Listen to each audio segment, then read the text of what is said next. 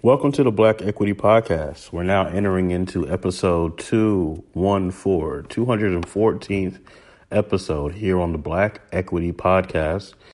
We are getting the opportunity to sit down with Cedric Kersey of the Conscience or Crazy podcast. I had the opportunity and the honor of having this conversation with one of uh, the premier podcasters in the space talking about the different things that are happening within black culture. Uh, each episode is a deep dive into the different thoughts, the different reactions, and the different things that we're seeing within our culture. And I think it's always good to uh, take time out throughout your week and pay attention and be alert to the things that are around you. During this conversation, we just allowed it to flow and give our takes on what we're currently seeing. And we welcome Cedric back onto the podcast anytime. So without further ado, let's get into episode 214, the 214th episode of the Black Equity Podcast, Culture Talk.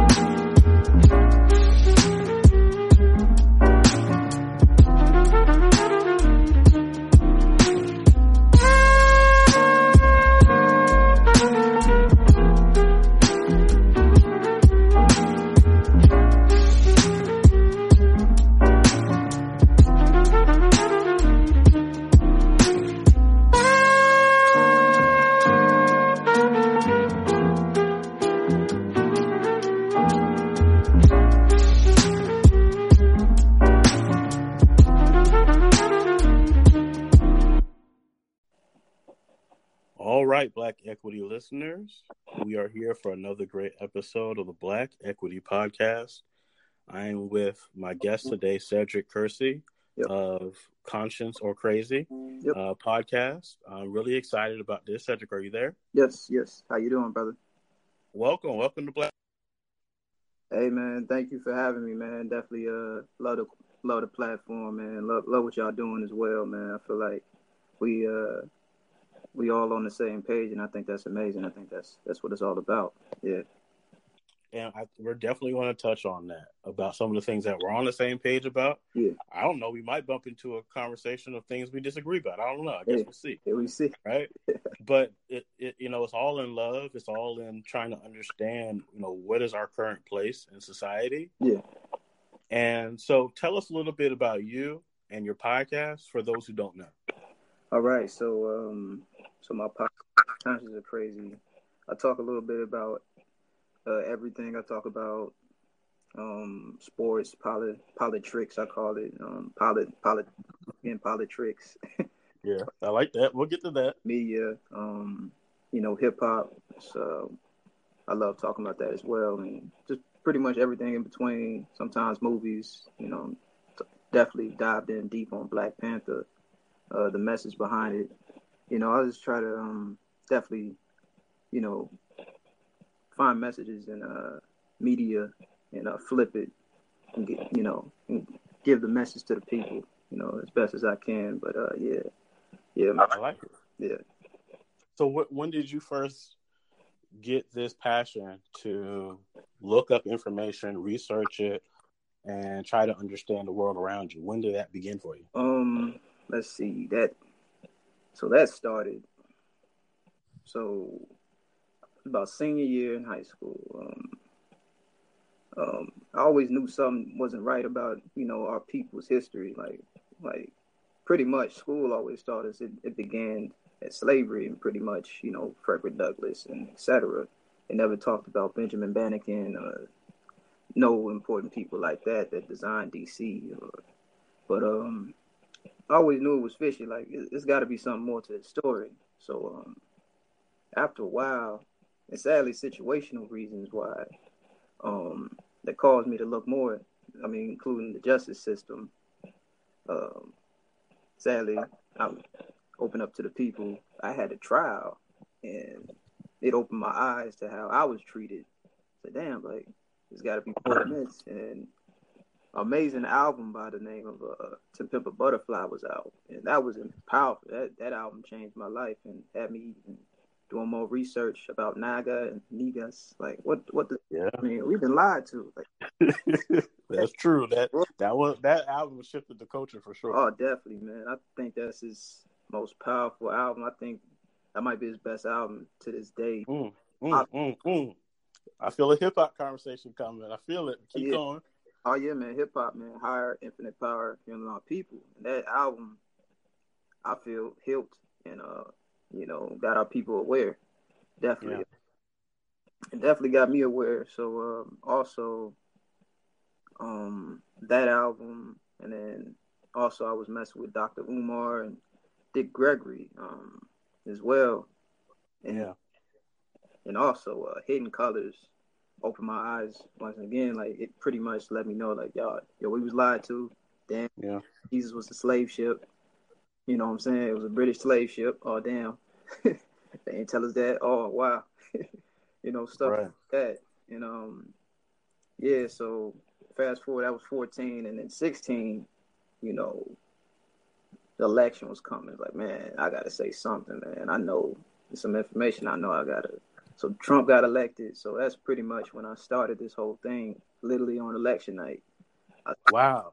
Yeah, I started. So Trump gets elected. Yeah. And it sparks your movement in a way. Yeah. It was always there, but that moment said, okay, if you're going this way, I'm going this way. Exactly. Yeah. I like it. I like it. Yeah. So so you you you birthed this great idea and so, how long has it been now? About two years now? Oh, or no, not two. About three, going on four. Going on, yeah, going on three. Yeah, yeah. Three. Okay. It feel like four years, five years.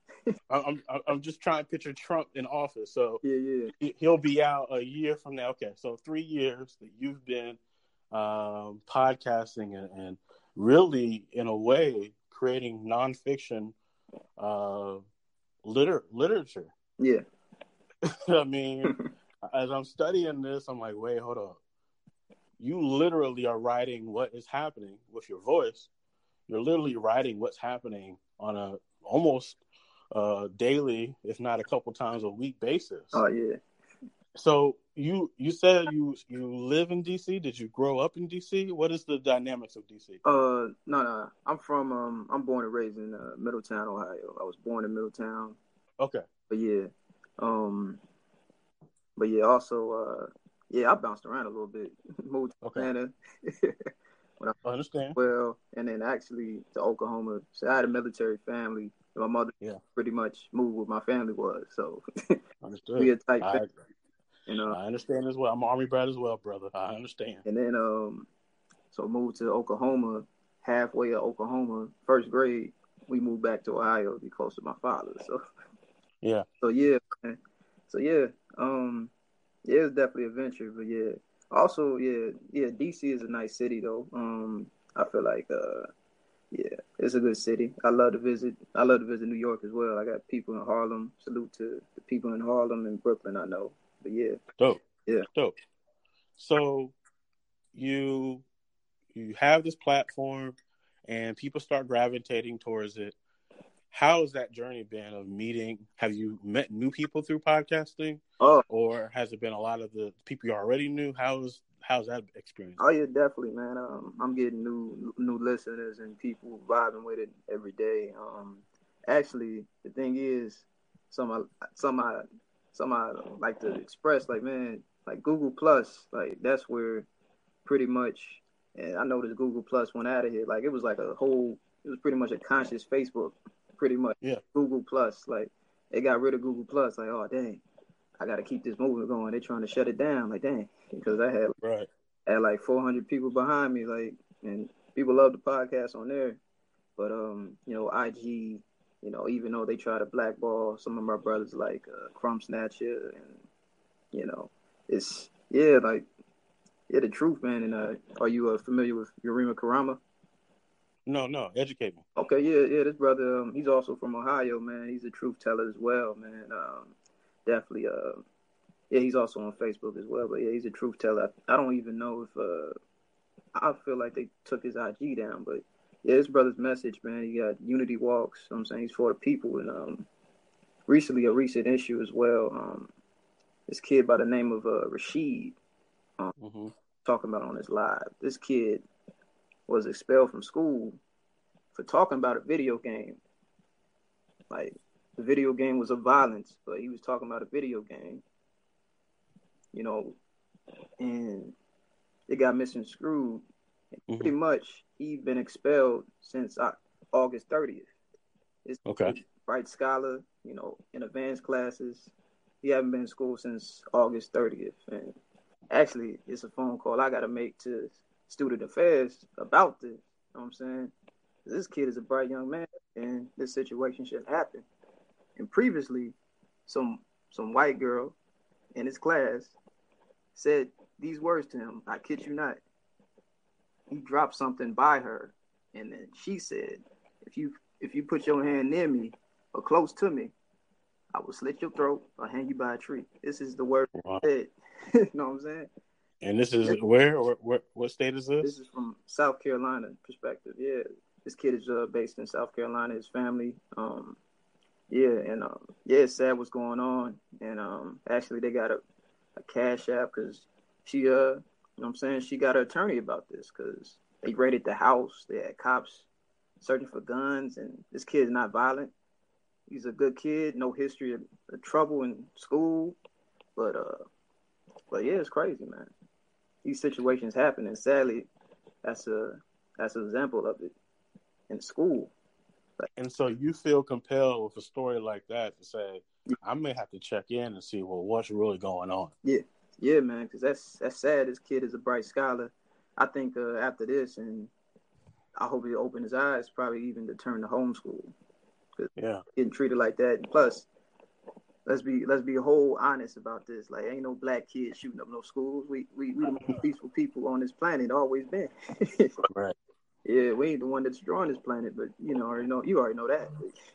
yes, sir. I, I, I'm very aware of the the games and the tricks. And speaking of tricks, yeah, you said polytricks. Polytricks, yeah, piled up. Oh.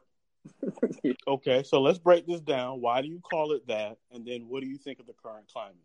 Yeah, um, I think uh, polit- politicians always been um, puppets on a string. You know, they they viewed as leaders, but some actually some really don't have power as they appear to be. I feel like um, I feel like yeah, they they damn near um, you know um, uh, magic. you know, um, yeah, they pretty much it's it's illusion. I feel um I feel like the change that they want and what they preach is pretty uh-huh. opposite what they can do actually. But um, but we seen with Obama, you know I'm saying he helped the gay folks and they got married. I ain't got no problem with you know them getting married. Hey, I mean like Chris Rock said, hey, y'all could be miserable in marriage too. you know what I'm saying? Right. you know what I'm saying? But yeah. But when it comes to economic empowerment, when yeah. it comes to possibly uh, uh, shortening this wealth gap when it comes to actually solving a root problem of you know what actually happened to our people. Uh, some say 1619s, all these different dates are, are happening. But either way, yeah. um, you know, all this has happened to to our culture, and magically, we just you know we got to study that. We have to we have to think about that. Oh yeah, definitely, yeah, yeah. What what's your viewpoints on um this current um you know, candidacy and all that. Do you believe in voting? And um, yeah. Wow, wow. Do I believe in voting? Um, so I come from the school of uh, Claude Anderson, mm-hmm. uh, Powernomics. Okay. And he, he, has another book as well. I can't think of it at the time, but it's his latest book. Yeah, salute to him. Yeah, definitely, definitely. Yeah, I mean, legend. Yeah. Uh, pioneer, revolutionary. And one of the conversations he was having with Boyce Watkins is something that I'm beginning to uh, adopt. So they're having this conversation on their many YouTube uh, back and forths. I think they do it once a week. And this is about two, three, four months ago. Okay. Um, during the summer. And uh, Claude Anderson is saying, you know, if you truly want the power in, in politics, you um, you have to withhold your vote. Mm.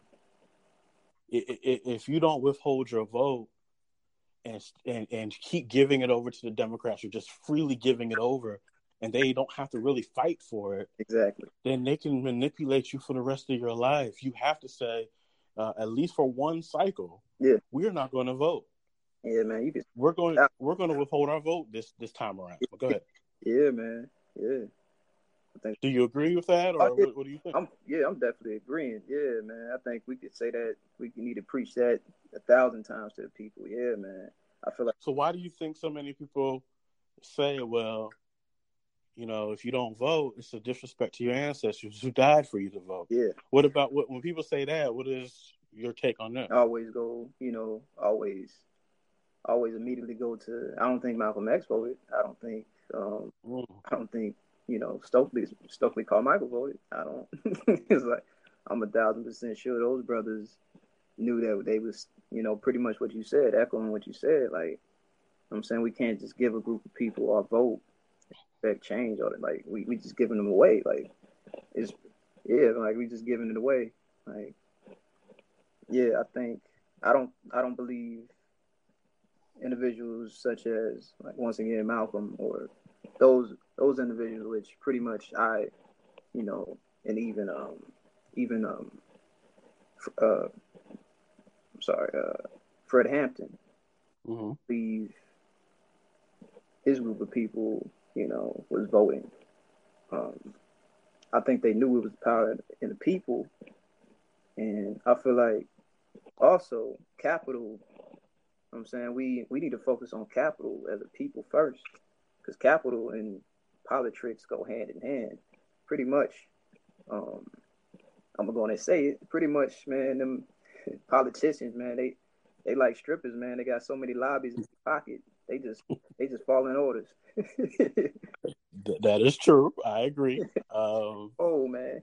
Something else that Claude Anderson talks about on Powernomics is the first level is economics. Yeah. So first you master economics, then you use your economics to uh, actually decide who your politicians are going to be and what are the laws in which you're going to go after. Yeah. And then you use those uh, pol- politicians uh, to make sure that they hold the justice system in line at all times. Mm. Then once you have the justice system in line, then that's when you start making sure that you uh, are protecting your media and making sure that uh, you're getting your message out to your people so then you can't be blindsided by any type of information. And once you have that then you can focus on proper education for your people. Exactly. And so what i feel from what i studied is we got it backwards. Mm, yeah. Because what happens is we come into society and the first moment our parents can get a chance the first thing they're focused on is education. Mm, yeah.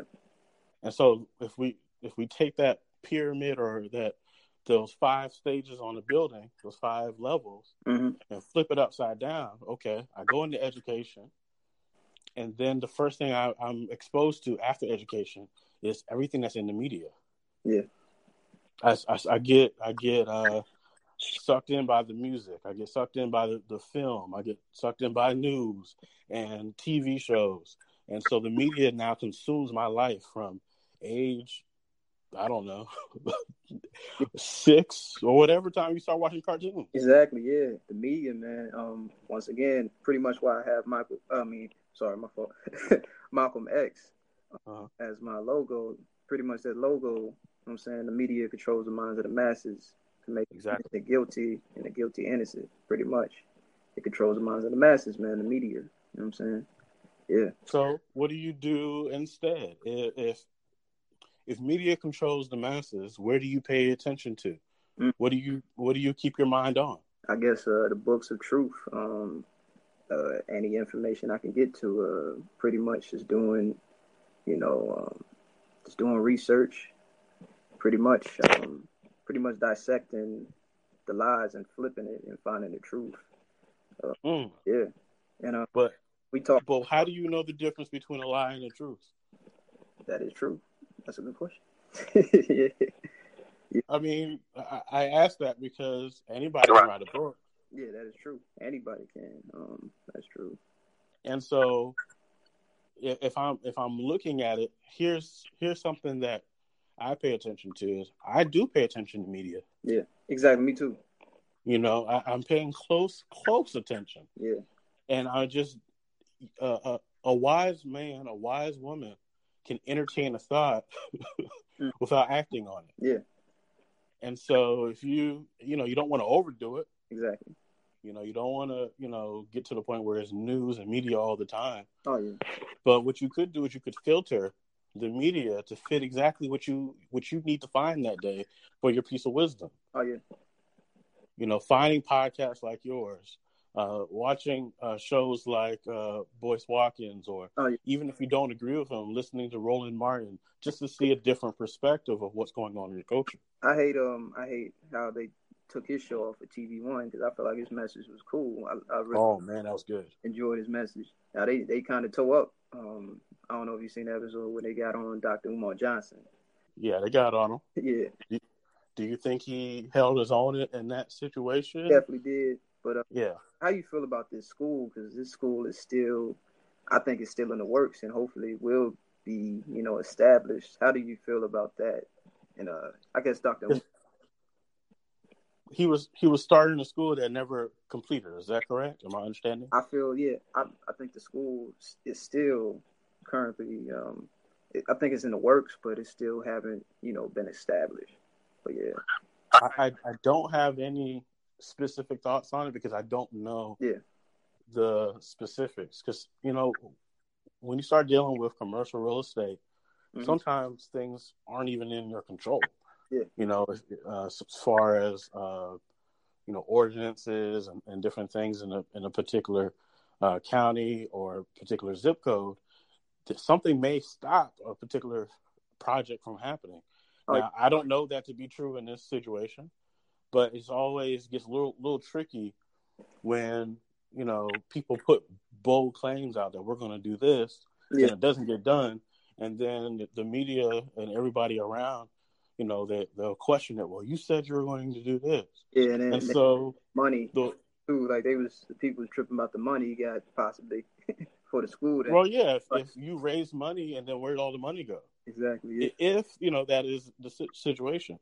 So, yeah. Uh, so you know, what I would just say is, we just focus on what has been built and see if what has been built is of any significance. Uh, I know uh, P Diddy has his school, LeBron James has his school, so we we just have to focus on these schools and see, Yeah. well, are they actually implementing the the right right things, and how can we improve on top of whatever they're already doing? Yeah, Brian got a yeah, pretty much. He got the yeah. This, his school is uh, definitely is something to think about. Yeah, it's, I like is I like um what he's doing, and uh, I recently seen that um in China they burnt his jerseys.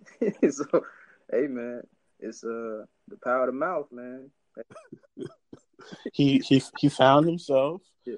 in the middle of uh, a sticky situation. And, you know, we, we did talk about it here on Black Equity, Mhm. and we we talked about how to silence the NBA. Yeah. Um, when I think about it, what what what what what did you expect LeBron to do? I'm surprised he said anything. To be honest. Yeah, yeah, man. Um, you know, some of them, uh, some athletes, you know, they don't talk, and you know, I definitely salute to um, the Kaepernicks of the world, you know, and um, you know, shoot, we talking about it. I guess, you know, NFL. Did you did you touch on Jay Z's move? Because we dogged him out. yeah, I, I said, hey, you know, I, I get what you. I can understand the vision. Now let me let me say this. yeah, I grew up because I, I, there has to be a lot of context to this. yeah. I grew up as a Tupac fan, Hey, me too. Hey, I like. It. Right? And so one of my first introductions to Jay Z was "fuck Jay Z." That, that was that, I didn't even know who, who the fuck Jay Z was. Nas, yeah, that's my. You, you know, well, not not even Nas. Okay. The the voice that that you're hearing on Ether Oh yeah, yeah. is Tupac's voice. Oh man. Mm. That's his voice. You know, they you know they changed the frequency of it. When it says "fuck Jay Z" on Ether, that's Tupac saying "fuck Jay Z" Hey, from a previous songs back in '95 and '96. man.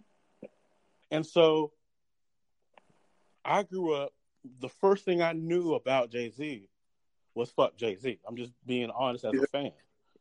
And so everything that I know from my entire life Yeah, has been, hey, you know, do your thing, Jay. But yeah, the people that I run with, which are the people I listen, to, you know, the music and Yeah. the different people in the culture, none of them were really ever your fan. They never really liked you.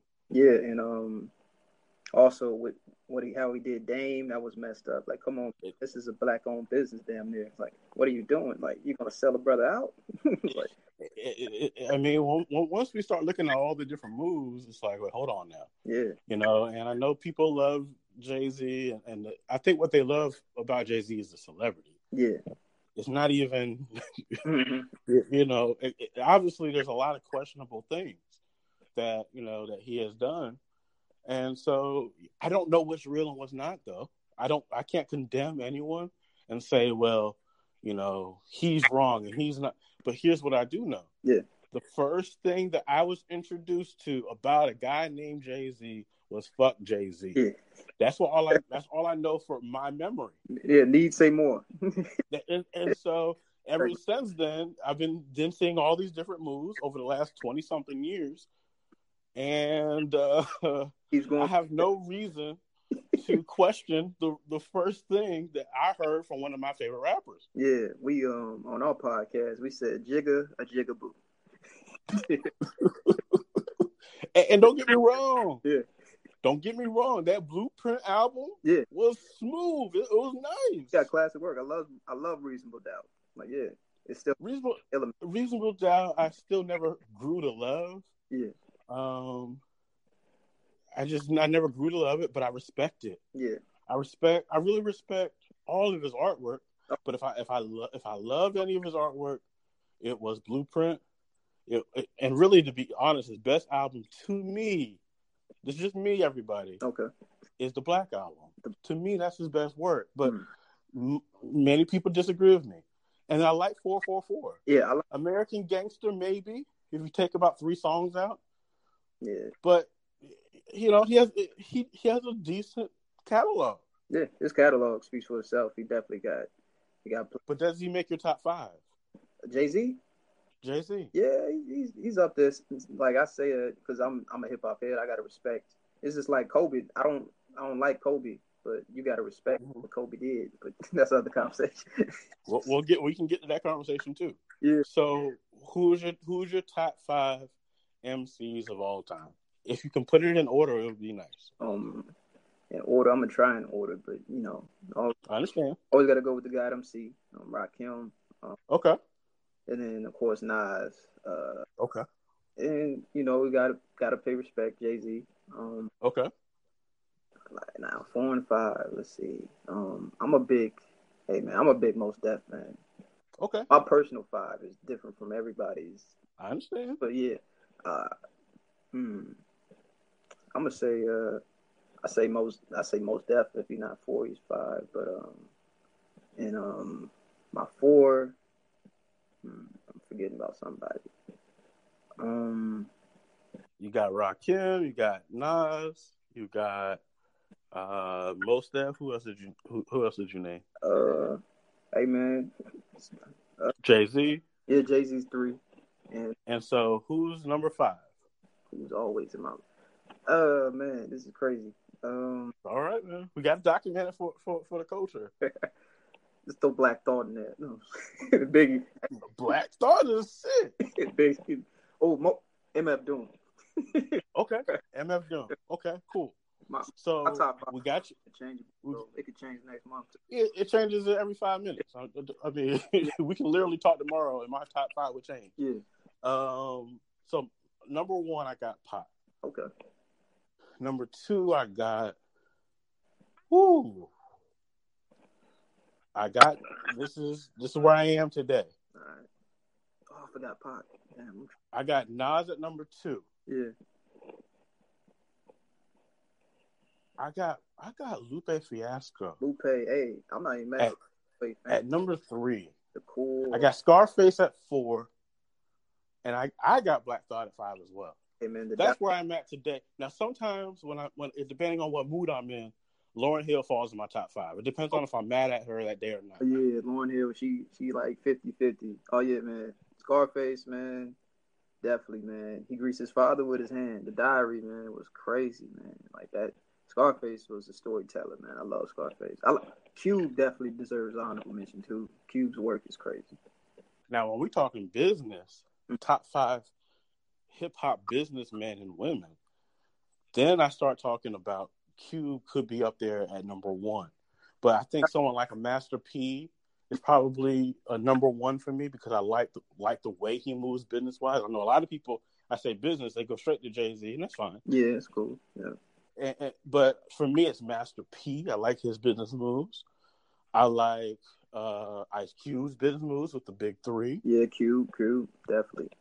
I like, uh, you know, someone else who doesn't get the respect they probably deserve. Queen Latifah, her business moves are tremendous within the culture. She does a lot of production and behind the scenes work. Definitely. Um, those are the top three I can think. Oh, someone else that people are not paying attention to, but has been holding down uh, parts of the culture for a while is Nick Cannon. Nick Cannon, definitely. Mm. Nick Cannon got to get in my top five uh, hip hop business people. And then would you say uh, Dr. Dre? I, I I don't put him. Okay, I feel you. I'm not even. Beats was crazy. I know he made a billion dollar deal or something. Yeah, I see that as licensing. I Yeah. see that as it's a great idea. I don't know if he necessarily actually birthed any ideas as far as you know products and things like that. Of course, the music Yeah, he birthed, but as far as I'm, I'm talking about just the business side, I think a lot of it was just branding of just putting his name on it alone elevates the brand to another level. and I guess I'll be honest with you, what I would throw in there is Chamillionaire.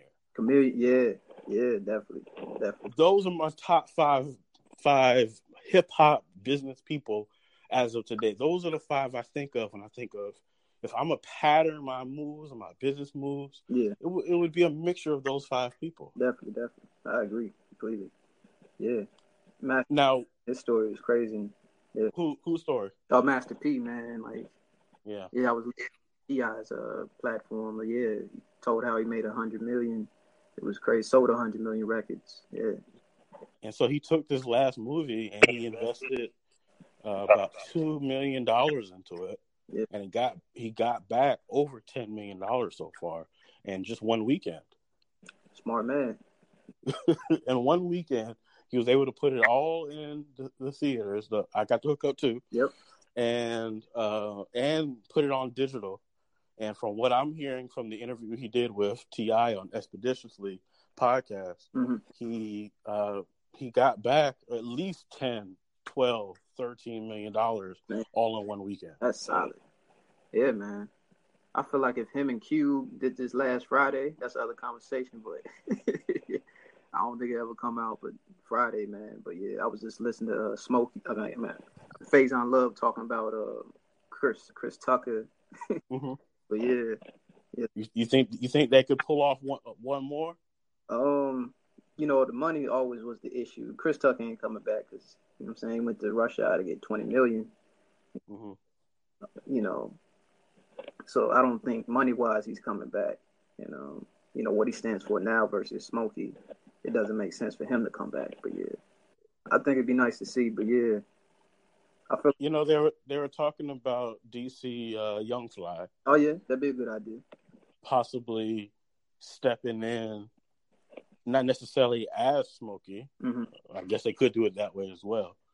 Yeah, But him stepping in and playing a role, uh, you know, in, in Fry is similar to how um, how they did before with him, and then uh, I can't think of the other comedian's name on the other Fridays. Yeah. But then even Katt Williams was on one of those Fridays as well. he's Uh, Katt Williams, is one of the realest doing comedy, man. You know what I'm saying? Yeah, man. Also from Ohio, man. Yeah, and Chappelle is too. How did you feel about Chappelle's uh, special, man? Because people got upset. I I enjoyed it. I mean, it was the truth. I enjoy truth. He's a truth teller, man. Like, you know, the truth and the jokes, man. That's where he hides it, and that's the perfect serum for the people. I feel.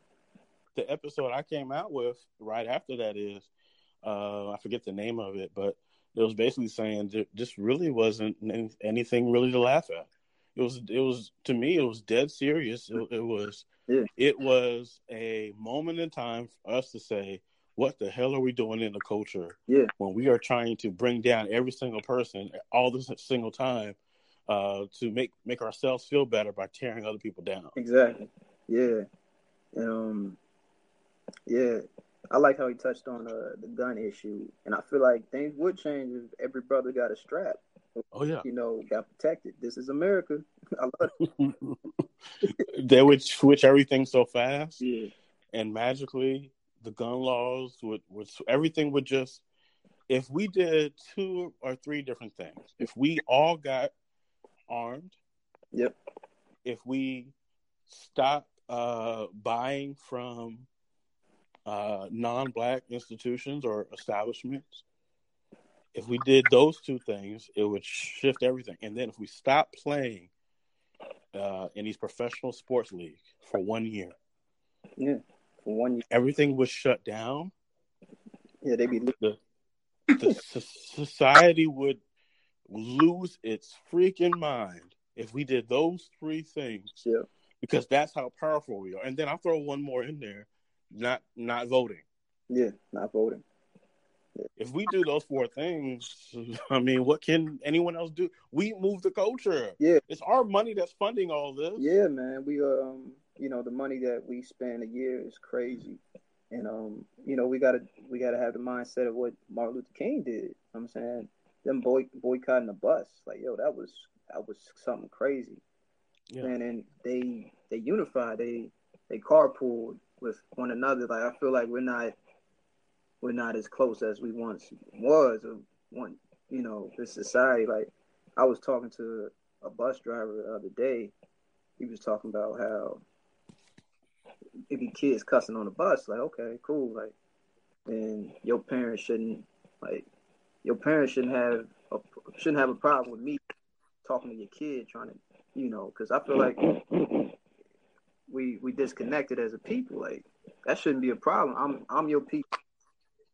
We want people. I should be able to talk to your kid and correct them and let you know, hey, what you doing? You ain't moving right. Hey, Junior, I'm trying to tell you. I'm trying to school you. Ain't your parent. But hey, listen, I'm for you at the end of the day. Hey, let's not do that. Like, I feel like, I feel like that's that's out the window. Like, yeah, man, I feel like we got to get back to that. And once again, we got to control our, even got to control our content and control the narrative. Pretty much, I feel like that. That's what we got to start doing. And um, there's some people doing it. I think even Dame Dash got his own network now. Yeah, yeah. He um he actually is debuting the network as far as what he says. I can only speak on what he says and then confirming it that it is true, at least in one spot, is that he's he's launched it in Charlotte, North Carolina first. Okay. And I don't know if that's true or not. That's what he says. And I just happen to live in Charlotte, North Carolina. Okay. And so I happen to have access to the the, the Dash Studio Dame Dash Studios app on my Roku and my Amazon Fire. And so for eight dollars a a month, which right now I'm on free trial, so it really isn't costing me anything. I've picked up so much game. Okay. I mean, I literally last night was watching a documentary where Dame Dash goes to Jamaica to go uh, uh, basically do business and uh, go speak with Usain Bolt and and build relationships and communication yeah. uh, with the people in Jamaica. And I'll say these three episodes of that particular series, uh, I think it's called uh, Yellow Yams. Oh man. Mm. So, and the reason why it's called Yellow Yams, and I may have it a little bit off, but I think it's called Yellow Yam, is because that's the type of food that Usain Bolt was fed, uh, that they say made him, uh, you know, fast and, and all this good stuff. Who knows if that's true or not? Hey, But but the Dame Dash Studios, I'm not sure if anybody else is able to access it, but I know I am in Charlotte, and I'll be honest with you. Over these last few weeks, the content on there is so next level. Now I don't watch the movies that are, you know, um, a lot. Some of the movies that he does has violent, you know, a lot of violence in them, and they're very, very rugged. well, Harlem sound like it. Yeah, well, I understand. I understand it. Yeah. Uh, but just for my own psyche, it's like I've, I've seen that a lot. Yeah, And so I don't necessarily look at those movies yet. I'm, I'm sure there's gems inside of them. But what I do look at is everything else. I mean, we're talking, you know, mindfulness. We're talking uh, forbidden knowledge, the, the information that they've been holding back from us. We're talking yoga. We're talking all kinds of great uh, information uh, for our people. So, yeah, I, you'll see me on Instagram talking about it. I love what the movement is for the independent artist and for Black culture. um, what's the name? Because I'm probably download that today, my brother. Da- Dame Dash Studios. Okay. Uh, I, I watch it on my Roku. Uh, I, I watch it on Amazon Fire. Okay, And once again, I heard him say in the interview that he was launching it first in Charlotte, North Carolina, Okay. which just so happens to be where I record from. okay, And so maybe other people across uh, United States don't have access to it yet, but it's coming. cool.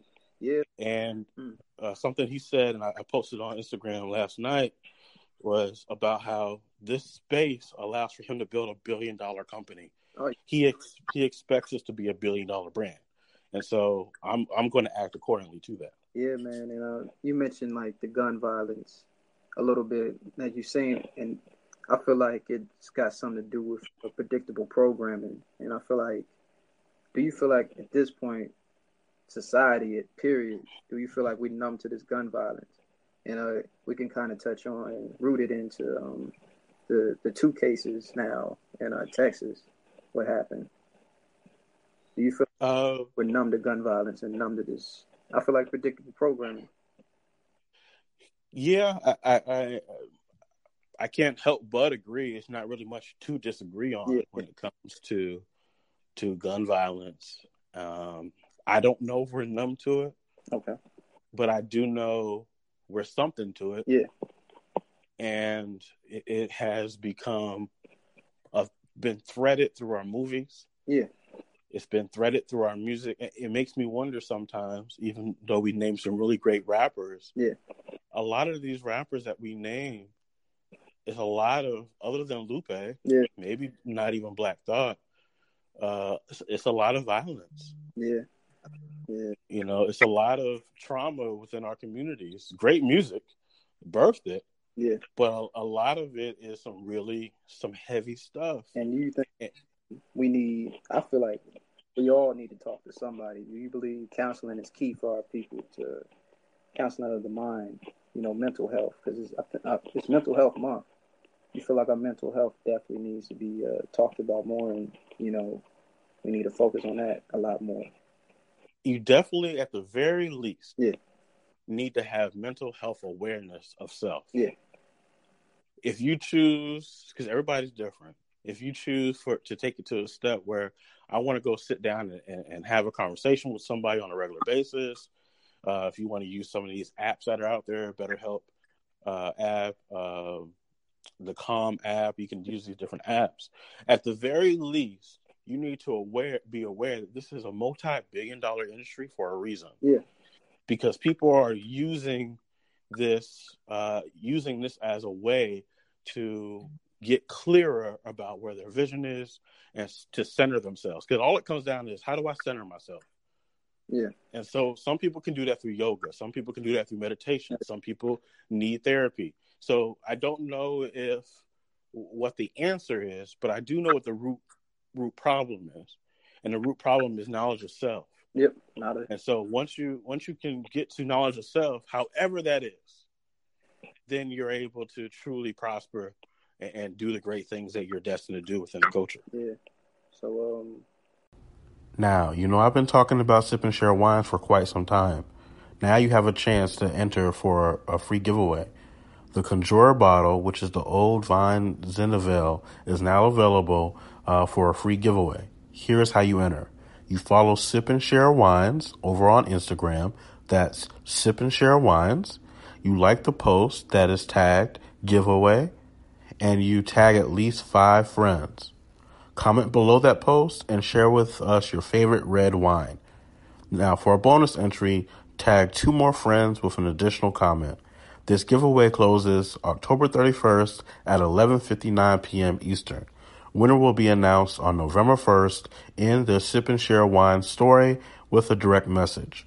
By entering, participants confirm they are of the age of 21 or older, open to U.S. residents only. Now, back to the show. So with these uh, situations we keep seeing, and uh, once again in Texas, um, slave patrol, I call them um, sometimes.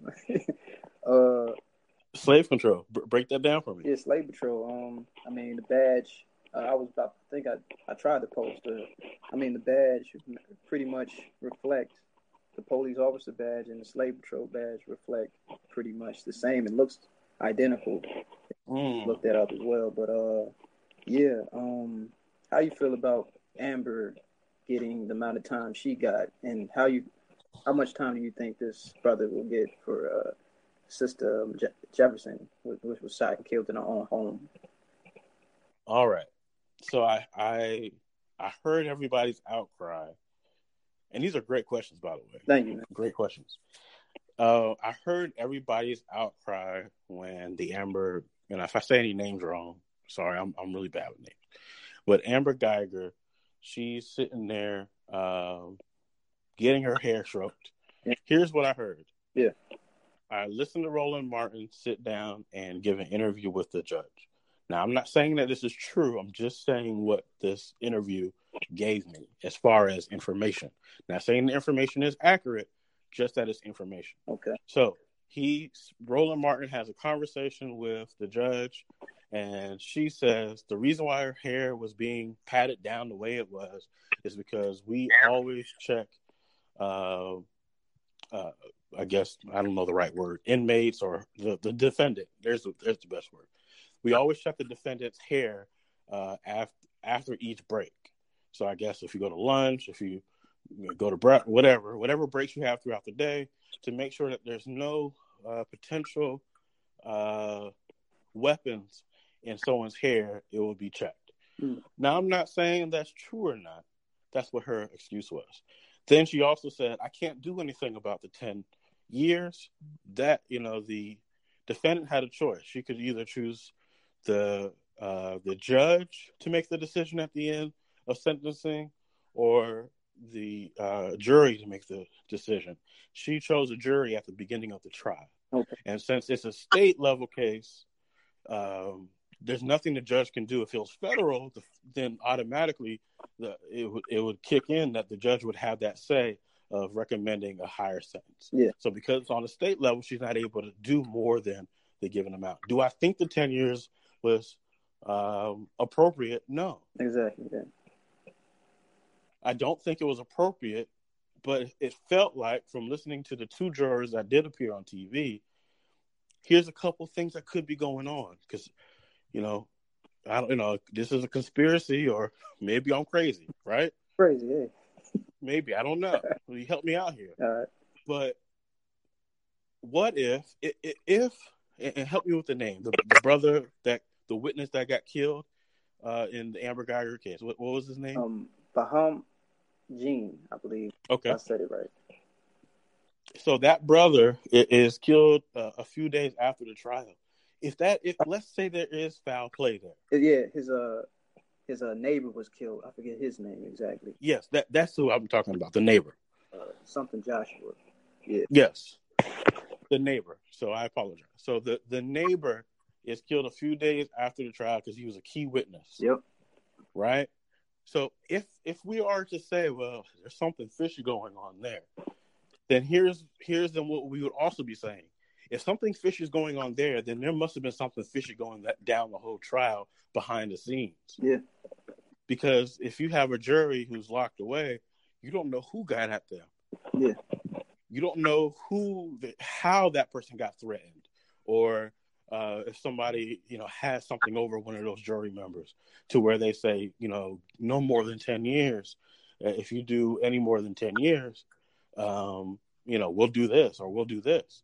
And so i'm not saying that did happen. I'm just saying can we really rule it out? If if we're saying that a witness is killed or a, a, a person that you know took the stand is killed uh, a few days after the trial and people are then speculating well, maybe this happened for a particular reason. If that's true, then that would mean that possibly things were happening throughout the whole trial to, you know, put the fear in the judge, put the fear in, in certain people to make them be a little bit more lenient throughout the entire process. Yeah, his name was uh, Joshua Brown to be exact. Yeah, and um, it's a lot of cover-ups with that case, man. They're trying to say he was getting weed or like it's a lot of stuff they're trying to throw at us to distract us from the fact that he was killed unrightfully, and it's a little fishy. Like, yeah. What stood out to me was you have a black cop that comes out and announces. You said his name was Joshua Brown. Yeah, Joshua Brown was killed. His neighbor, yeah. So Joshua Brown uh, is killed, and then a few days go by, and the next thing we know, there's a press conference with a black police officer. I'm not sure what his title was, mm-hmm. with two pictures behind him with two black face, uh, two or three black faces, and then he keeps reading the statement saying that you know we've apprehended the sub, uh, suspects, you know such and such black male, such and such black male, such and such black male, and it's like okay, it's like we're overdoing the blackness on this entire uh, ordeal. It's like you got the black police officer with the black faces behind him, talking about black, black, black, black, to try to show you that um, look look what his own people did to him. Yeah. It's they're painting this narrative of yeah, you know, he's a big time drug dealer. And and look what look what happened to him. And, and it goes back to sadly the Dave Chappelle joke. I've been seeing that trend. Like uh it's like I don't even want to call the cops sometimes. Like and, and sadly uh the neighbor of um, sister uh sister Johnson um um, Johnson, he he said like man, he's feeling guilty because he called the cops to help her out, and they killed her. Like that's insane. Like you can't even call for help; they might kill you in your own house. Pretty much to that NFL joke. Like he's still here. Let's get him. Like nah, I called you for the help. it's like it's like man. It's mm-hmm. I saw it trending. People are saying, "Hey, look, if something happens with me, don't call the police." Yeah. You know, and um, you know, we, we we have to create something within our communities. Yeah. Uh, we had before the Black Panther Party. We have to have something in place where it's like we need to call our own people, and we have to trust that those people are going to do what they say, exactly, and going to be you know honorable men and women in the community. And so we really need to replant, uh, you know, something similar. I don't think it has to be or overt thing. I think it could be done privately and only we know about it. It doesn't have to be something that's public. Yeah.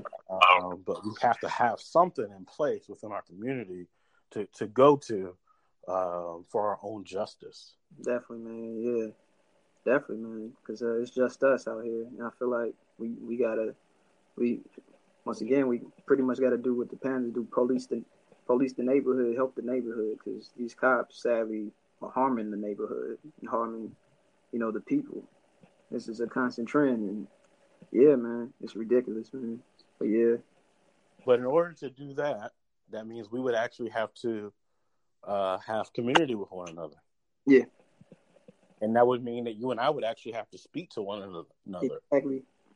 And we would actually have to build a common ground with one another. Even if we disagree on topics, we would still have to find some type of common ground with one another. Yeah, I seen um I seen a post the other day. It's like black man or like even black is like I've been finding about black, you know, Negro, and then translating the Greek and Latin it means dead corpse. So I've been like ah black. It's like, but for the people, like, but it said black man. um, it's stop stop mean mugging, stop mean mugging your, your fellow brother, and like yeah, it's something to think about. Like I know in New York, it's like yo, nobody smiling, you know, Rakim. it's like You know what I'm saying? But I realize, yeah, sometimes we do like out of fear, like oh, like yo, we should we should head nod at the least. Like, what's the problem? Like, I try to at least head nod at least to a couple brothers a day. Like, if not, like yo, all right, cool. He mad, just something wrong with him. I leave him alone. Yeah, he had a bad day. yeah, but yeah, I feel like we got to get back to that mentality, like, because uh, at the end of the day, like we should we should rock with our own people. And I feel like culture wise, you know what I'm saying? Be honest, we got people that's the only culture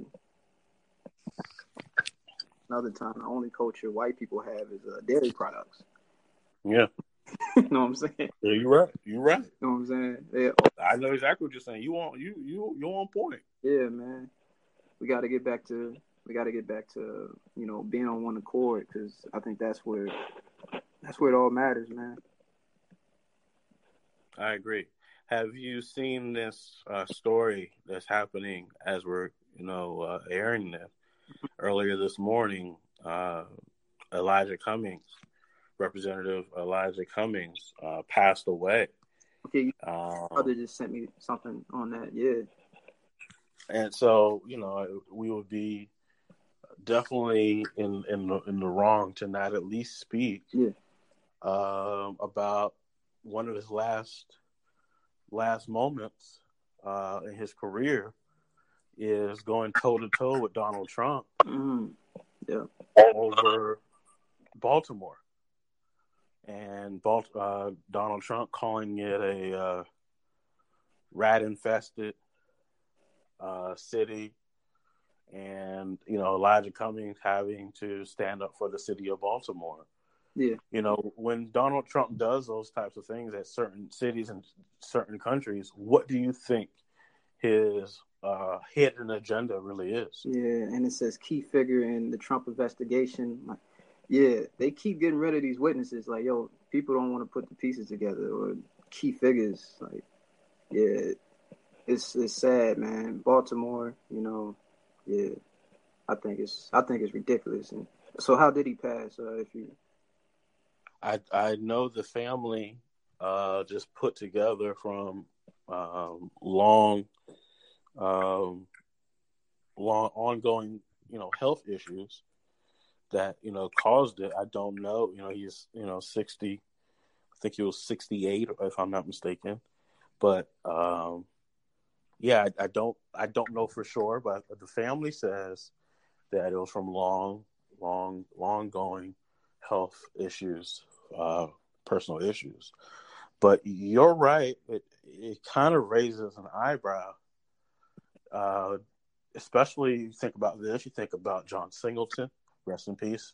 Yeah, John. And, and it's like, hold on, what's going on? Whenever we start getting to the root of an issue, you know, with snowfall, they're looking into yeah what what did the government do? Oh yeah, kill the messenger. Um, if you haven't watched that movie, um, this dude uh, Gary Webb, he exposed the truth and and uh his death, so called or assassination. I say two bullets to the head.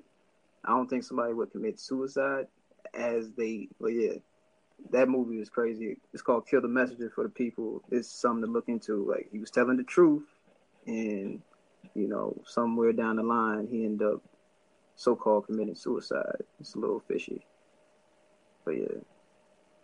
And so, being a truth teller and a truth seeker is not for the weak. Oh yeah, definitely.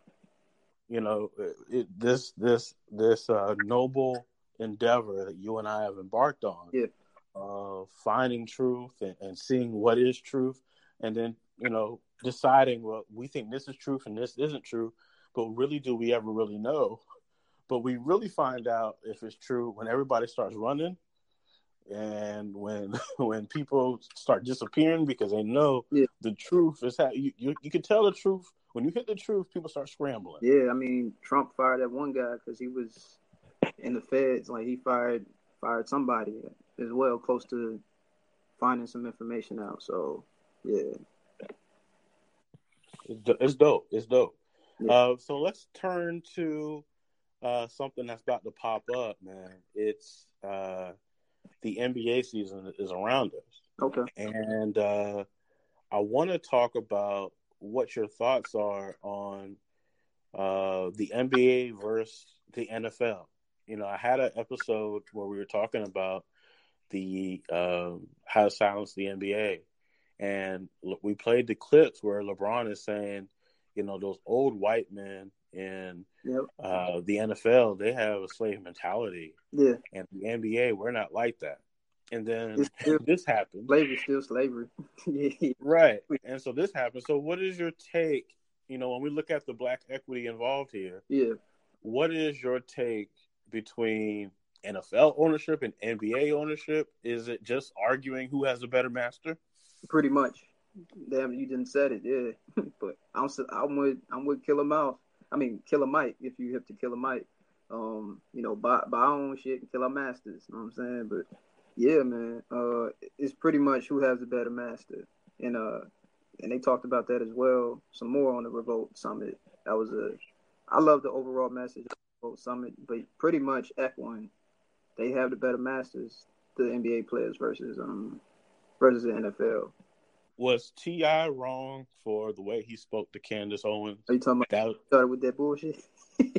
right? Was he right or was he wrong? What do you? um, he was how do you see it? um, I felt like he was right, but the fact that she got on the stage and talked her piece was, I feel like, was our community once again getting you know the left and right, you know, the left and right brains connected. I feel like it's important to have those conversations even with her. I feel like if we all could get on one accord, I'm fine with that. Like, Because a lot of the stuff she was saying was correct. yeah, yeah, she was in a bag. Like research wise, she probably, she probably, I'll be T.I. as well. Like I might just have to cuss out to kill the subject. Mm. in her bag, I, I definitely, she's an intelligent individual. I see that. Like, yeah, she, yeah, and Killer Mike. Yeah. like yeah, he, he pointed at. Killer Mike, he he killed it. I, I, I would refer people to go listen to um, ExpediTIously where T.I. and Killer Mike sit down on two different episodes and kind of give their reflections on what happened at the Revolt conference, Yeah. and they um, also talk about it doing things the Atlanta way and how you know what their journey was being in Atlanta. Um, but yeah, I found I found the conversation to be be very liberating, but then I also saw where ego got the best of some people, definitely. and, and it's like I'll be honest with you, she may not be the one, but we really should be listening to our women more. Oh yeah, definitely. I mean, Killer Mike, he did his thing, and T.I., he did his thing. Yeah, And I know that you have to put them in the middle because they're the bigger names. Yeah. But I really care more about what Tamika Mallory has to say, and I care more about what Candace Owens has to say. Yeah. Because it's going to be a woman in our community, maybe not Candace Owens, but it's going to be somebody yeah, in our community that's going to be that leader. You go, you you really want to have a woman um, within our community lead us because if you if you teach women, you change a nation. oh yeah, And so it's it's it's going to have to be the great women from our community that are going to have to be able to speak up on those types of stages, and then we need to be there as support to make sure that if anything happens to them, uh, uh, well, to step in before anything happens to them. You know, and so I, I really want to hear more from uh, Tamika Mallory and Candace Owens than Killer Mike and T.I. Just being honest. yeah. I was talking to somebody like, why you don't got too many female guests? Like, damn, you're right. I definitely for, I'm for the queen's voice. I'm definitely, you know what I'm saying, yeah, man, it's something.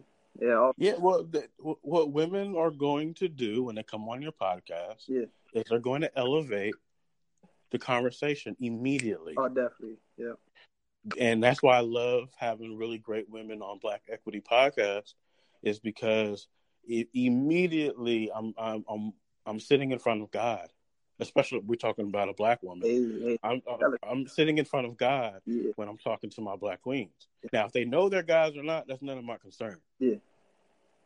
But literally in front of me is God, yeah, and there's going to be wisdom that that black woman, even if she hasn't reached her full understanding of her own god- godliness, yeah, she's going to be able to bestow up- upon me. Yeah. And we have to see women that way. yeah. I, I got in a convo last Friday, man. he kind of told me up, man. Like I couldn't. like, You got a comment? yeah, no, I had had a convo, had a conversation with a Oh, black queen, a queen, yeah. kind of killed me in the convo.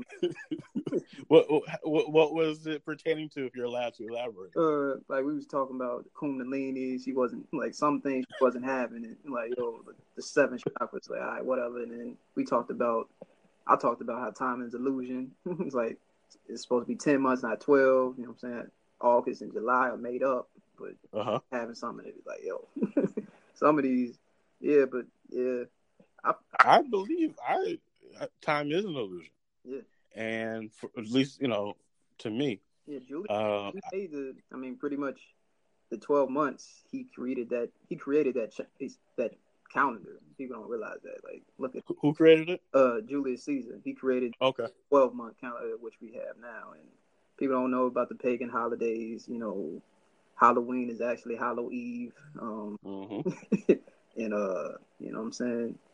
Yeah, it's Well, Yeah. I always encourage people Easter. You know what I'm saying?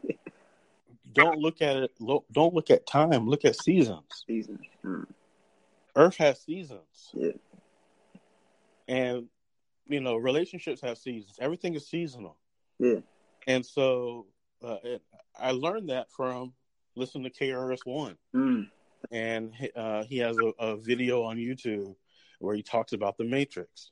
man. And we uh, we actually have an episode early on. It's probably the first fifty episodes Man. where I'm where I'm studying that conversation, and he's really breaking down Yeah, the major um, the Matrix movie. people don't. and how fake everything is. And he said, "Stop looking for the truth. Look for the lie. Mm. Say that again, Stop looking for the truth and look for the lie.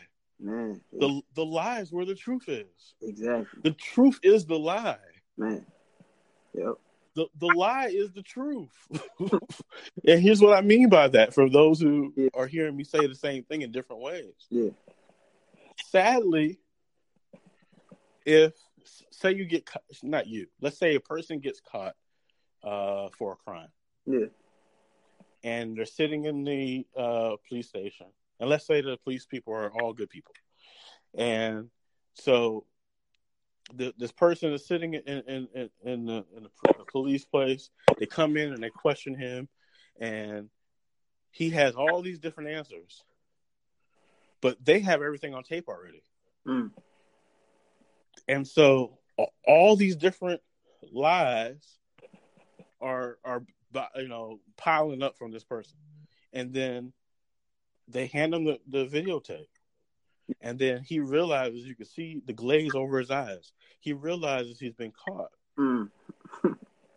See, when you have somebody sitting there giving you the lie, that was the truth. The truth was that this person decided to lie. Mm. Yep. And so, if we take that basic understanding, everything is really an, a, an illusion and a lie. Man. Yeah. If if we really think about it, Yeah.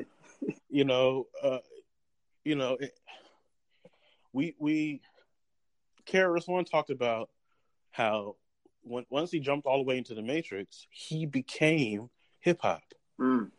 But really, he's not anything. He's just some dude that that we see as somebody that's important Yeah. because he sold records and it, he's just some dude that wakes up every day and has back aches and stomach aches and you know uh, is a flawed individual. Yeah. But when you tap into the matrix, now you become a lawyer, a, uh, a hip hop person, a podcaster, an author, Yeah. uh, all the different things that we call ourselves in society. That's when we tap into the matrix. Yeah. But really, we just we just whoever you was born as, and that and that's just a, a name. We don't even know that name isn't even real. Yeah. Man. We're just a soul trying to find our way in this human experience. And so, if you really want the truth, pay attention to the lie. Yeah, man. The lie, man. people be trying to dissect me. He's like, hey, man, yo, look it up. He's like, some people don't even want to look it up. But all right, then you would never understand if you don't find out for yourself either. Like, You're not if you're not a wisdom seeker, yeah, you're not going to last too long in this in this matrix Mm. because you really have to, you know, tune in and be aware of what's really going on around you at all times. Facts. Yeah. So, as we're coming towards the end of this episode, and as people are listening to this episode, how do people hear more of your content and uh, be a part of your brand and part of your movement? Um. Well. Um. I'm. I'm also. Well, I'm on Anchor. Salute to Anchor. I'm glad you rock with Anchor as well. Um. Yes, sir. Um. So also Spotify as well. I'm on Spotify. Conscious or crazy. Two question marks. Um. Or you can just look it up as Conscious said. So. Um. So con science and then this the D at the end if you want to spell it like that. But uh. Also I'm on IG. Um. Pretty much conscious. Conscious said 21. And um, so once again, con science with the D at the end, 21. But um, also I'm bringing back my um, SoundCloud. I had had like 80, so-called 80 podcast episodes on um, Sound. Wow. Okay. I took it down for a while, but um, but yeah, um, also on YouTube, um, Conscious Crazy, and uh, if you see Malcolm X and then you found the podcast, I'm podcast on YouTube. You found the message on YouTube, and I got a couple videos of Hidden Colors on there, and um, once again Bobby Hemmitt exposing the Kundalini energy, the Serpentine fire, etc. Um, yeah, um, yeah, definitely a Google Podcast everywhere. It's pretty much everywhere. Just look up Conscious, Conscious Crazy. It's uh, it's all over the place. Castbox, Pocket. Um, yep. Love it. Love it. Uh, I love it. So, um, as we look into a, a final point here, hmm what is kind of the vision for what you, where you want to take your brand and the things that you want to accomplish with the content that you're putting out, the different people you're meeting? What type of guest uh, would be a really great fit to come on your show and and add more wisdom, add more truth, point out the lies? Who are those kinds of people that you would want to work with? um, professors, even some professors, truth tellers, um, um, educators. I'm, I'm fine with educators coming onto the show as well. Um, I also talk about hip hop, so I'm fine with um, musical guests, you know, artists. Um, I got a friend that raps uh, as well, so I'm fine with a genre, a, a whole horizon of people, you know, coming onto the show. You know, if I feel like your viewpoint is important or different, I definitely, uh, definitely, uh, add you to the uh, podcast because yeah, I got a lot of guests, man. Because I love people, I love others' perspectives. You know what I'm saying? I think that's what it's all about. And then just colliding all our, pretty much all our perspectives, all our viewpoints is one, and just getting on Yeah. board. But yeah, anybody welcome to the show. Um, educators, um, anybody really. Yeah, definitely. Have you had a chance to uh, come to some of these conferences within the culture and, and sit down and speak with some of the educators about the kind of how they see society as of today? Um, I'm glad you brought that up, and actually, and this also ties into other situations going on in Dayton now. Um, so we, um, a friend of the show, um, Leon, uh, Leroy, sorry, Le- Leroy, he's a poet. He's uh he's opening up, or he's in he's in transition to open up uh, a Baldwin Cafe, um, African American books. Um, it's gonna have vet vegan, healthy foods, etc. Um, I feel like that's that's starting as well, and we also we got Dayton. Um, we also got a movement going on in Dayton as well. We got we got a we got activists, we got artists, all in the one. So it's a movement going on here. So that's probably where I probably tend to um, connecting with the people as well. But yeah, Well, definitely keep us updated. And That's Dayton, Ohio. yeah, it's called Dayton Black, um, Dayton Black Professionals. Um, should you could find it on. Uh, I can send it. I can send it to you as well. Uh, DM Okay. well. Yeah, we got some. Dayton black professionals. Yeah. Cool. Uh, yeah, that that sounds like something I I definitely Uh, would love to, you know, promote and and get out there. You know, our biggest thing here is to make sure everybody stays connected. Yeah. And we find a way to, like you said, put our different ideas together, um, and just grow and expand and build and just, uh, you know, really take the culture to another level. We really have the responsibilities in our hands to write our own story and decide our own narratives. Yeah. Uh, and once we realize that, you know, really we're we're unstoppable. Oh, definitely. And they they know that.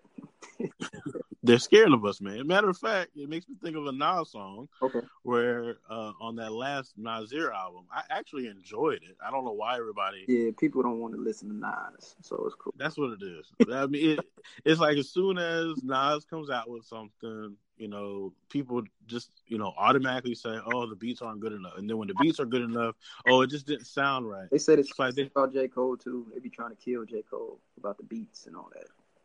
who right now is the best in, in hip hop?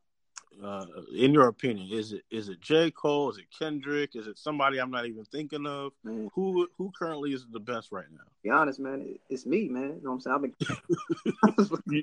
You, you, you, you got an album out already? It's, it's killing it now. Oh, okay, I was about to say I need to check out the album for real. uh, I, I always thought I could be a ghostwriter for real, but um, nah. But seriously, um, I think Kendrick is it's definitely got to be Kendrick or J Cole, man. It's interchangeable as well, man. I can't, I can't pick either two because a body of work speak for itself. So I think D is an MC on the, on the come up too. He could he could rap, but uh, it's definitely I'm hearing a lot about JID being the, the next up. yeah. He raps like Lil Wayne, man. Like he's in the pocket, man. He's he's coming down. yeah. Okay, I, I I mean I've heard a little bit, and so I'm I'm going to pay more attention. But yeah, Jake Um, he just did a group a guru track, man. Salute the guru, Gang Starr. Um, yeah, man, that was a beautiful moment. yeah, that's definitely a moment. I don't know if it really. I don't know if it hit everybody the same. It definitely hit me. Yeah. And so I, I can only, you know, at, at this point in my life, I just taking my experiences and just enjoy them, you know, for myself. And then if other people can, you know, relate, that's awesome. But that is, um, that's the perfect song to play every year, um, at a barbecue. Oh, Um, that that is, oh man, that's the song. Yeah. and I, it's time. It's Gang Starr stuff is so timeless, Oh yeah, Rock. and uh, they don't, you know, they don't get the credit. But man, it was beautiful. Yeah. What do you think about uh, um, Rhythm and Flow on Netflix? Uh, Have you had a chance to check that out I and, and checked out look at? Five minutes of it last night. You looked at five minutes of it Five minutes. I, see, I dived in. I dived straight into Wu Tang. I've been watching the Wu Tang. I've been watching the Wu Tang series. So on on Hulu, right? yeah, man. I love. I love. I love. I love. Uh, I love the storyline, man. RZA, RZA and Ghost. I mean, um, not uh, Ra- Raekwon and Ghostface relationship is crazy. But I ain't trying to spoil the show for them. No, no, I've I've I've been watching too. Um, so yeah, it's good. It, it's um. Did you did you catch the last one that just came out? Yeah. this week. I watched that one, man. They stole his stuff, man. Yeah, man. You know, so they, they think it's a hundred thousand, You know who I blame? and then the he says it's sixty. Who do you blame? Man, ODB, man, in front of his mouth. Yeah, Sixty grand, like yo. That's why yeah. It- hotels. Like, yo, he's trying to stay humble.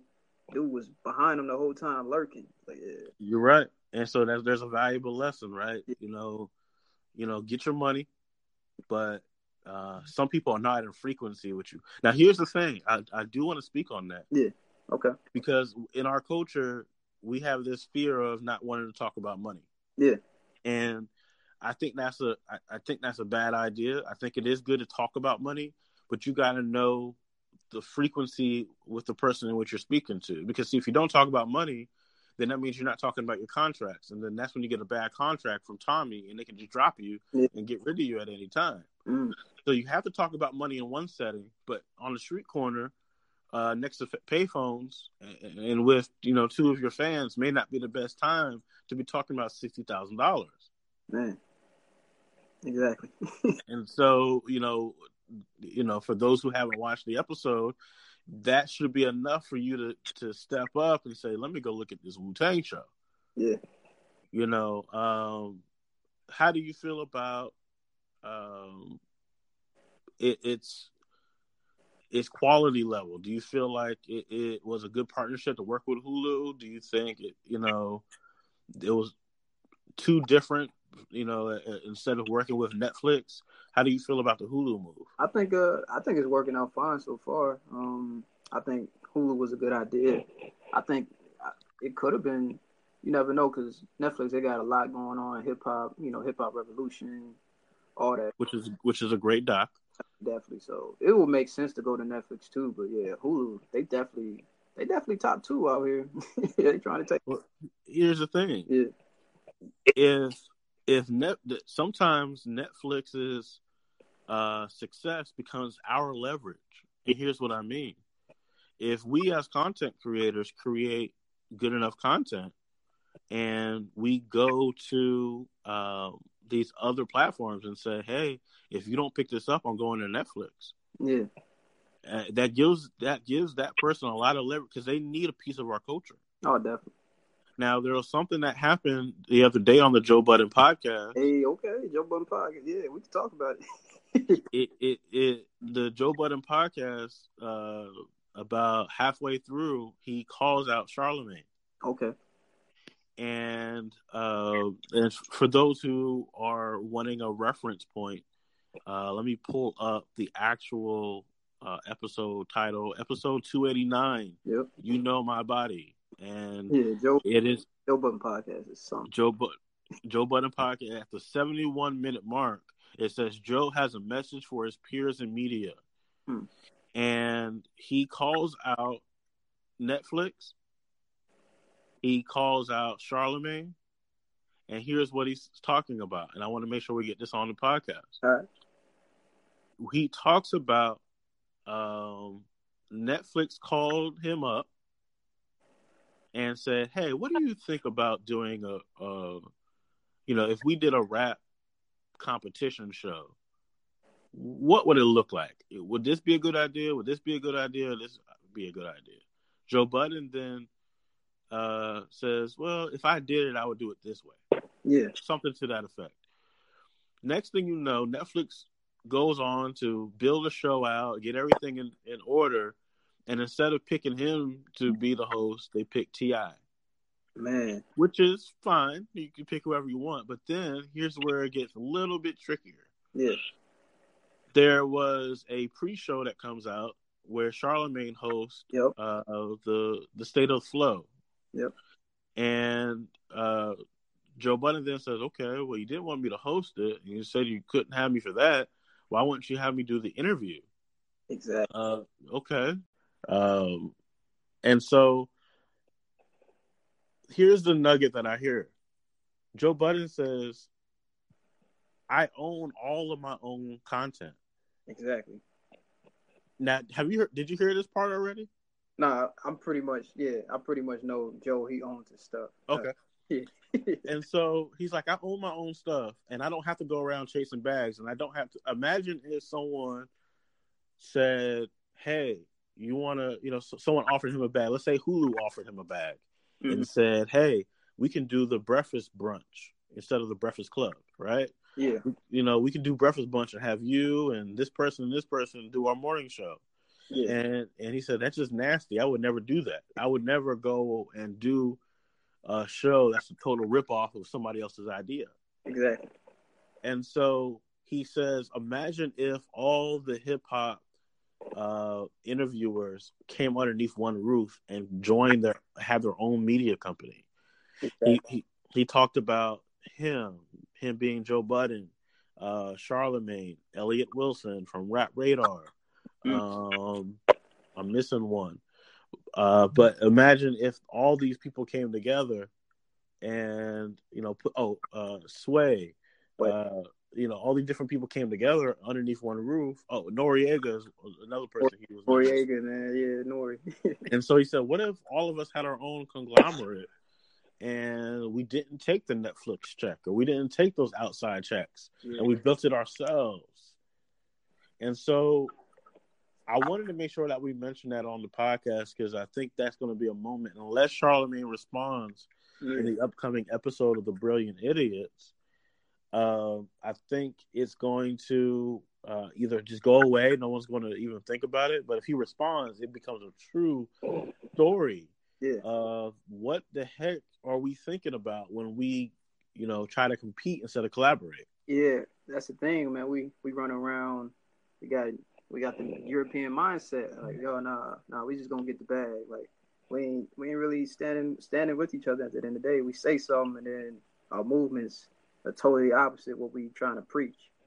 But yeah, um, he also said like um, producers and all that they need a union. He always brought these up these things up. So Joe, he always stood on collaborate, you know, a unit a unit effort. He always thought about that, and that's the type of dude Joe is. Joe, Joe, like yo, we should move together instead of, you know, but that's the problem. Um, yeah, I think that's that's an issue within too. Right? That's that's something to think about. Now there there is there is two different approaches because yeah. I look at T.I. and I look at what he's doing with Hustle and Flow, and I think he's doing a marvelous job. Yeah. Um, and I think I'll be honest with you. I think T.I. has done more of his podcast in the first ten episodes than Joe Budden has done in all of his episodes combined. Ooh, you talking about with guest or the content wise? Um, the substance. Okay. If I'm looking at substance, and I'm looking at T.I.'s podcast, yeah. he's had a four-hour conversation with Killer Mike about how to really improve our communities. Yeah. He's had a three-hour conversation with Alex. Uh, what's his name? Yeah, I seen a little bit. They were talking about. They was talking about uh Beyond Burger, burgers like that, human meat, and yeah. yeah. And so he had that conversation. He sat down with Nick Cannon and had a two-hour conversation about some real stuff. He sat down with Master P and had a conversation about some real stuff. He tackled the top 50 hip hop list, put Pac at one. I mean, when I'm looking at what he's done in less than 10 episodes, maybe a little bit more, uh, I'll be honest with you, all those episodes of Joe Budden are entertaining. It's entertaining, exactly. It's fun, and there are mo- there are those moments here and there, five minutes here, five minutes there, where it's like, "Ooh, this is this is the gem of the episode." But if I'm talking about from the zero zero mark to the end of a, podcast episode, it's gonna be hard to beat uh, T.I.'s first ten episodes. I, have been loving every episode so far. I seen um, T.I., yeah, he, he, definitely, he definitely got it, man. yeah, yeah. And so, you know, he may not own all of his own stuff. So here's here's what the argument is. Oh yeah, because uh, grand, you know, grand hustle and all that. Like, yeah, there's some there's some things T.I. don't own fully, but yeah, go ahead. Well, he talks about that a little bit when he when Master P comes on the podcast, and Master P had a, a 60 40 deal, I believe it was. No, it was an 80, uh, 80, 85 15 deal. And so basically, he keeps uh, 85% of the profits and gives 15% uh, to tra- uh, distribution. And that's how he was able to build uh, his platform. We look at uh, Tyler Perry having you know complete ownership, but T.I. the way he pr- approaches it is let me do a joint venture. Mm. He he, there's no wrong way. You know, Master P is more of a, I want to control as much as possible. Yeah. Um, T.I. is more of a 50-50 guy. Hey, let's go in at 50-50. Let's do a joint venture. Yeah. And you know, you provide all the equipment and all the things that I need and the travel and the expenses and then you get a kickback of all the all the money that we, you know, we gather together.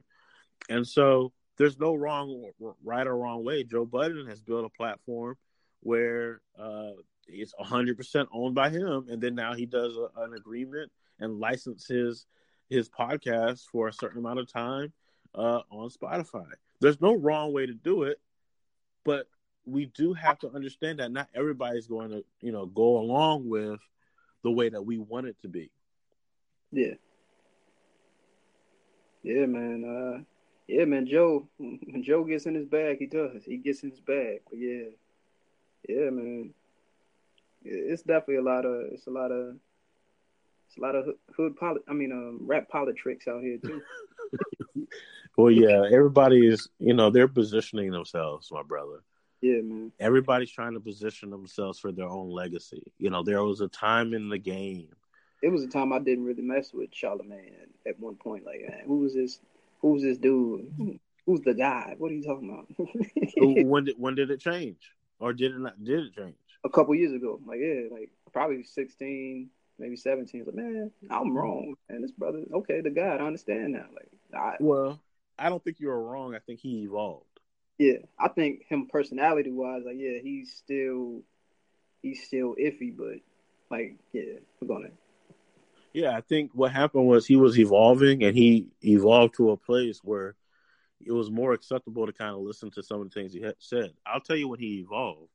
When mm-hmm. Dame Dash came on the Breakfast Club, and um, this is oh man, this is almost five years ago. Yeah, he comes on the Breakfast Club and he basically tears into DJ Envy and Charlemagne and says, I'm tired of you being excited by having a boss. I'm tired of you telling yeah. people on the on the radio that they can't own their own stuff. Mm. And when that happened, that's when you start see, seeing the changes in the game. Everybody started going out and owning their own stuff. It was Dame Dash that woke everybody up, if we're being honest. Yeah, you know that conversation really shifted everything. I think yeah, we we got used to that is a mentality. Yeah, like we don't want to. And I was talking to once again the same bus driver, like owning stuff instead, like the renters, the renters mentality, instead of owning the house, the renters mentality. We're just gonna rent. Yeah, yeah, we just rent. You don't want to? No, we just gonna rent. We're gonna rent again. and just, so there's there's three mentalities. There's a renter's mentality, there's a buyer's mentality. Yep. And then there's an investor's mentality. Investors, yep. Because if I'm if I'm going to buy something, I want to buy an investment property that is going to yield me some type of cash flow. Yep. If I buy a single family house that's just going to be me, then it becomes uh, a liability in many ways. Mm-hmm. But if I can if I can buy a piece of property that is going to yield me a good, uh, significant return on investment while I'm living and moving and vacationing and doing different things, and then I can build uh, several of those in my portfolio. That's when it, when the game becomes fun. Yeah. And so it's not just renting and buying, but if we get to the point of investing, and yeah. this investment is paying me every single month for the rest of my life, that's when the matrix shift. Yeah. But we have to we have to understand the difference between debts and liabilities in order to think that way. Mm. Yeah. Assets and liabilities, rather. So yeah, um, I'm glad we have this conversation. Are, is there any other topics that are going on in the culture that you want to make sure that we cover? Man, um, yeah, man, we touched on a lot, man. Definitely, definitely need to do this again, man. I definitely appreciate the, you know, uh, the opportunity to be on your platform as well, and um, also, man, you're gonna come over to uh, Conscious Crazy. You're, you, you're not, you're not a guest. Hey, man, we family, man. Definitely come over, man. That's just, just, just let me know when when it's available. I'll be happy to uh, come on the podcast and, and uh, you know be a, be a guest on the podcast and have a great conversation. Just let me know when, and I'm down. Definitely, man. Yeah, man. Appreciate you, man. Definitely get some hip hop convos, top fifty talk, etc. Now, I'll be honest with you. Yeah, I am probably not going to do a full fifty. That's too many damn people. I can do like left out. I can do ten yeah. In like different sections. So here's what I mean. Like if, yeah. if, if we if I come on there and we we work it out, what I'm thinking is I can do top ten, you know, rappers. Okay. Then I can do top ten maybe women rappers, and then maybe I can do top ten lyricists. But yeah. to, to top fifty of anything is like, okay, y'all just lying. There's no way number 34 is that much better than number 39. Y'all just throwing up, you know, It's, Yeah. just, it's too close. But top ten, I feel good about uh, because it narrows it down for me. But yeah, I'm open, man. Just let me know. Uh, when we can make that happen, so we can we can bless the audience with uh, with both of us talking again. And you're welcome to come come on the show in the future. We can you know have it quarterly where you come on and we talk about the different things that are going on in the culture. Yeah, man. Um, I guess. Um, are you big on? I mean, I feel like the people we shouldn't really celebrate Halloween. I, I don't know. Are you Mm-hmm. Halloween? Um, or but like all like I talked about it all Souls Day like and because I know in New Yeah. Orleans like in, in New Orleans they got their own thing on which celebrates their ancestors so I guess in that form we should rock with Halloween but I I think you I believe you can take everything yeah and make it your own. yeah that's true And so, like even Christmas, I'm like, ah, I'm good.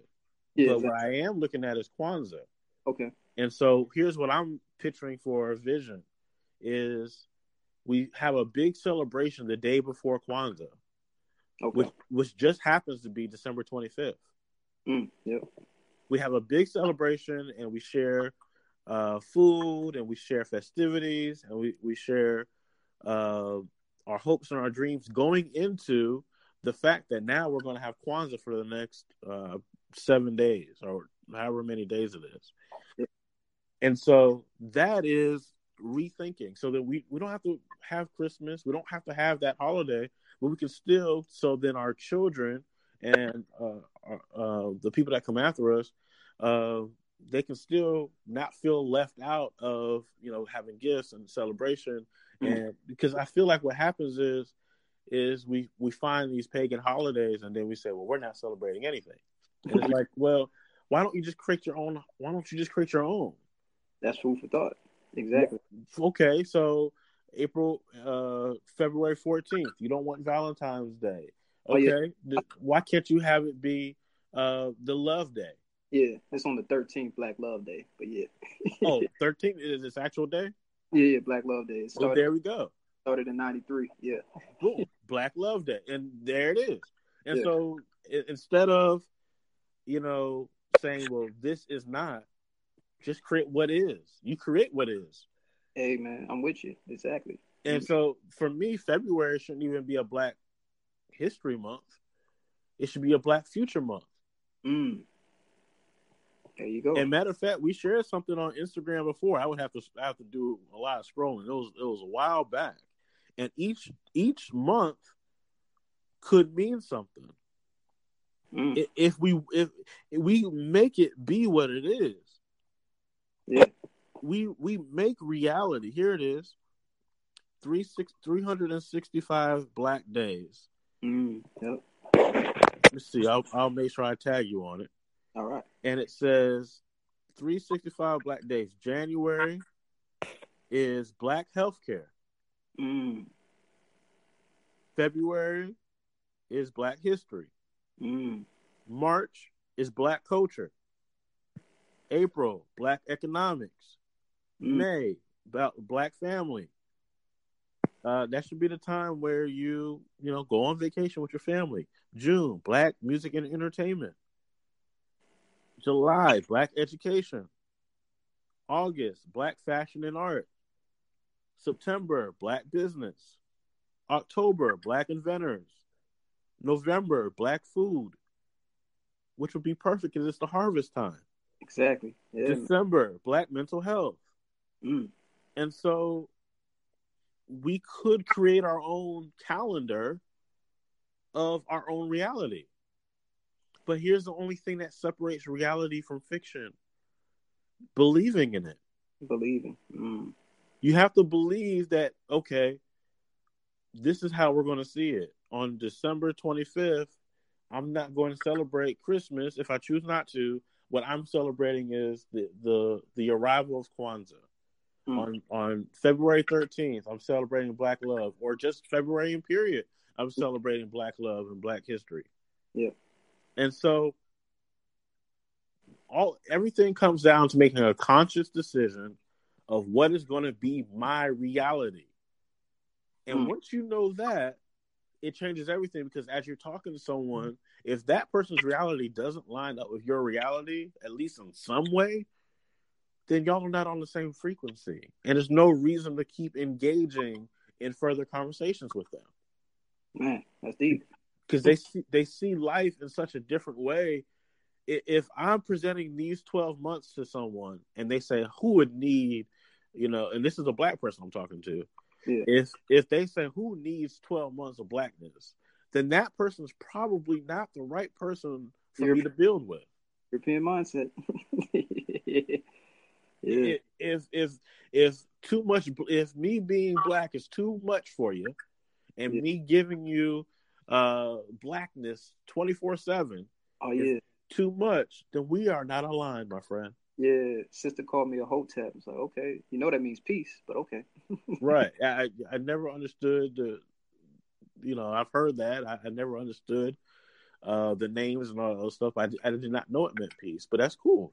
Yeah. But you, you receive that as being who you are, peace. Yeah. Dope. And so you you are what you answer to. Exactly. And that's the beautiful part here. But yeah, we should definitely, man, whenever you're available, uh, you know, let's let's do an episode together, uh, back and forth as we continue to grow and expand and, and look over the culture. Definitely, man. Sound like a plan. Yep. Thank you for coming on the Black Equity Podcast, and Yep. I'll be talking to you soon. Appreciate you, man. Peace. Peace. Peace out.